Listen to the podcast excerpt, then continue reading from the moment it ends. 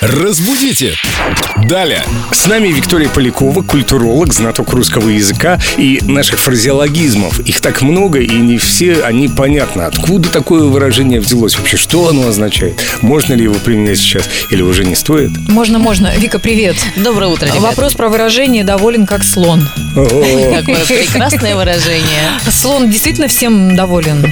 Ты же знаешь ответ. Да, мы здесь говорим не только о русском языке, но и о животных, о географии, о моде. У нас такая популярная передача для всевозможных интересов.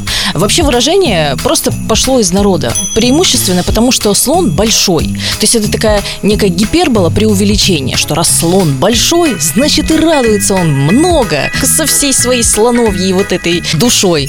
Элефантизмом. Именно так. Какое прекрасное слово. Это что-то вроде хорошего человека должно быть много. такой бодипозитивный слон. А еще слоны очень любят купаться. И когда они купаются, они такие прям довольные, такие веселые. И вот ты их хлебом не корми, только дай покупаться. Оттуда и п- пошло такое выражение. Довольный, как слон. Ой, я тоже так люблю покупаться, в смысле покупать. Я тоже становлюсь довольной, как слон. Да, девочки становятся довольные, как слоны, только в магазинах. А мы становимся довольными, как слоны, когда довольны наши девочки. Ой, молодец, просто супер. Класс. Виктория Полякова, Елена Денисова. Семен Зверев! Уху! Довольный как Хлопаем слон. ушами слоновьими. Раз- Хлопаем ушами в такт следующей песни. Возвращаемся к музыке, проверенной временем. Разбудите! Далее.